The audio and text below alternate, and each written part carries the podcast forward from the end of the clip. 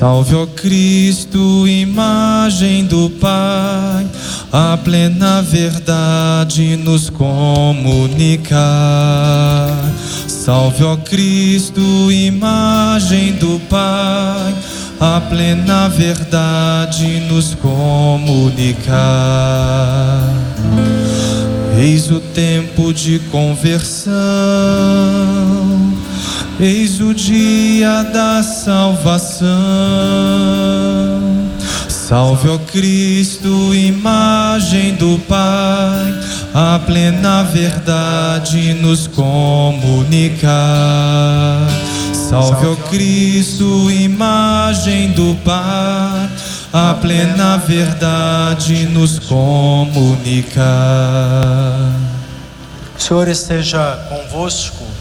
Ele está no meio de nós. Proclamação do Evangelho de Jesus Cristo, segundo Mateus. Glória a vós, Senhor. Naquele tempo, disse Jesus aos seus discípulos: Vós ouvistes o que foi dito: Amarás o teu próximo e odiarás o teu inimigo.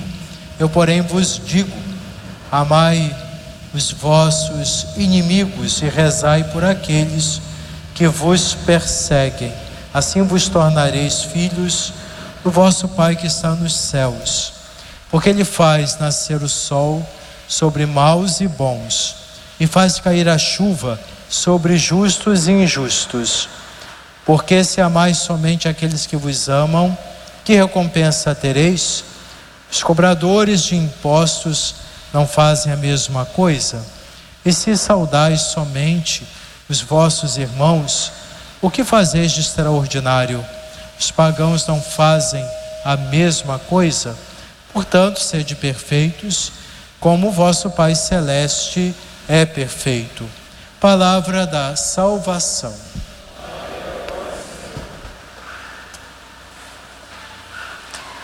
A primeira leitura que acabamos de ouvir, meus caros irmãos e irmãs, é a conclusão do discurso de Moisés e lembra os prodígios que Deus realizou ao seu povo.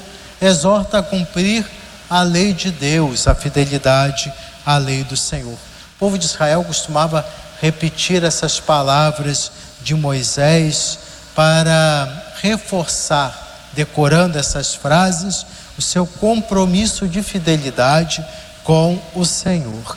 Importante também recordar que Deus, ele pede ao seu povo para cumprir esses preceitos após realizar prodígios e sinais de seu amor e sua bondade para com o povo que o que libertou do Egito.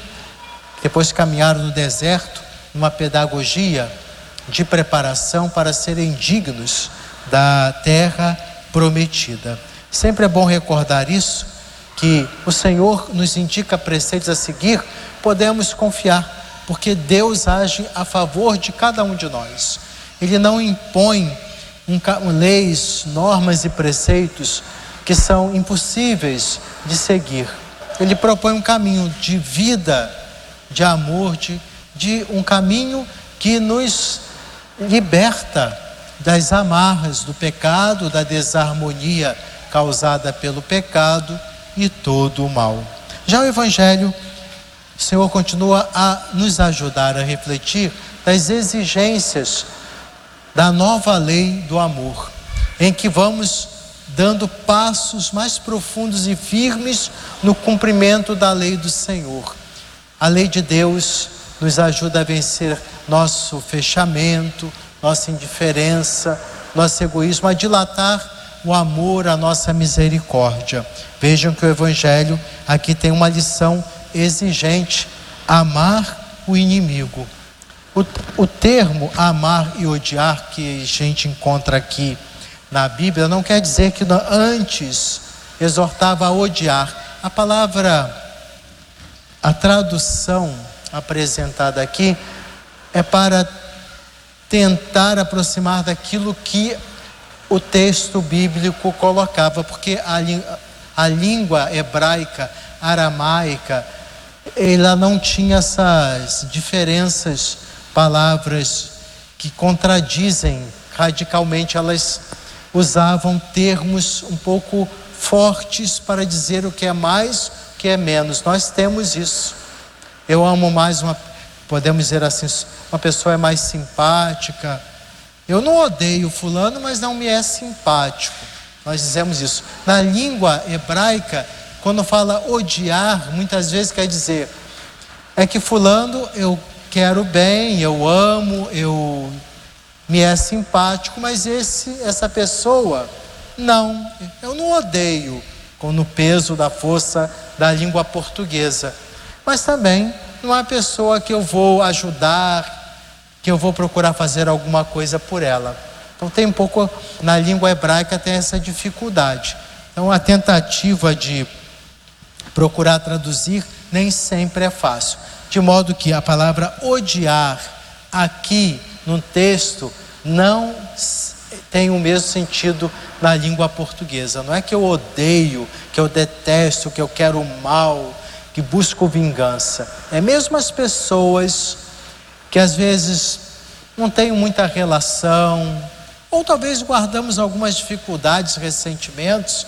Se está precisando de ajuda, se essa pessoa é, precisa de um apoio, de um gesto de solidariedade, nós somos convidados a dar esse salto qualitativo em nosso modo de proceder.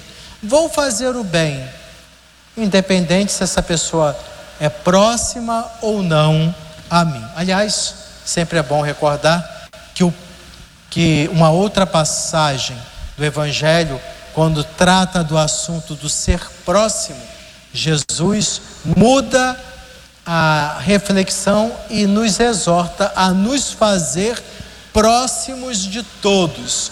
Ou seja, se um ou outro não age com delicadeza, cuidado, atenção, às vezes é indiferente, nós faremos nossa parte. Atenção, cuidado, fazer o bem a todos. É o nosso empenho, o nosso esforço nesse caminho de santificação, de vida nova em Cristo. É muito exigente, é desafiador o que nos propõe o Senhor. Ele dá o exemplo a seguir. Ele recorda que o Senhor manda a chuva para todos, bênçãos até, que nós possamos ter essa mesma atitude. A meta nossa como cristãos é alargar o sentido do amor, do querer bem, do fazer o bem. Amar não é mero sentimento que nós podemos perceber no Evangelho.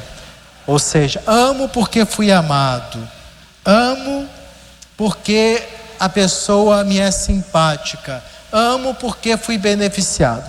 Eu amo porque quero fazer o bem, amo porque eu quero ajudar a fazer mais pelo outro.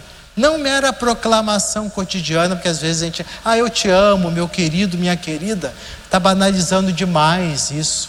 E nem sempre soa verdadeiro e autêntico. E a gente sabe disso muito bem. Nada de discursos.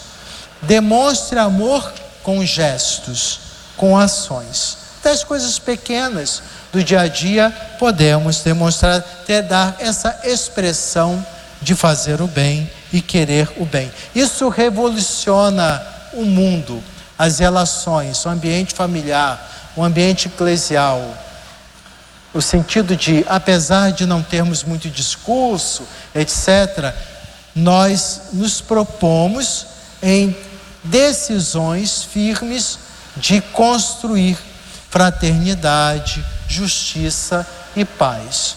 Uma outra situação, estamos um pouco cansados, temos alguns problemas que às vezes é, não estamos muito bem e, é, no sentido de relacionarmos com os outros, mas nos esforcemos que não seja uma coisa contínua, constante, de querer despejar nas pessoas frustrações, problemas, dificuldades.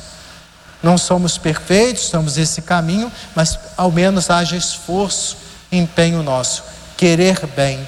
Isso significa amar como nos propõe o Senhor. Até aqueles que, são, que estão imaturos, ainda encarquilhados no mal, que não deram um salto qualitativo na vida de fé.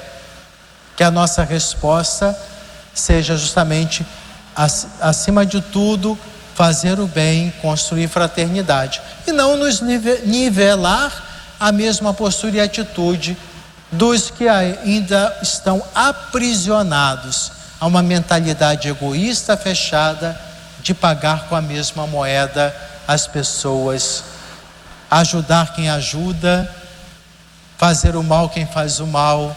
Isso é alimentar ainda mais a ação do pecado do mundo. Jesus nos propõe um outro caminho, desafiador, que exige muita luta, muito esforço nosso, muito empenho, mas que não devemos existir, sempre nos reerguendo, pedindo a graça de Deus. Assim seja.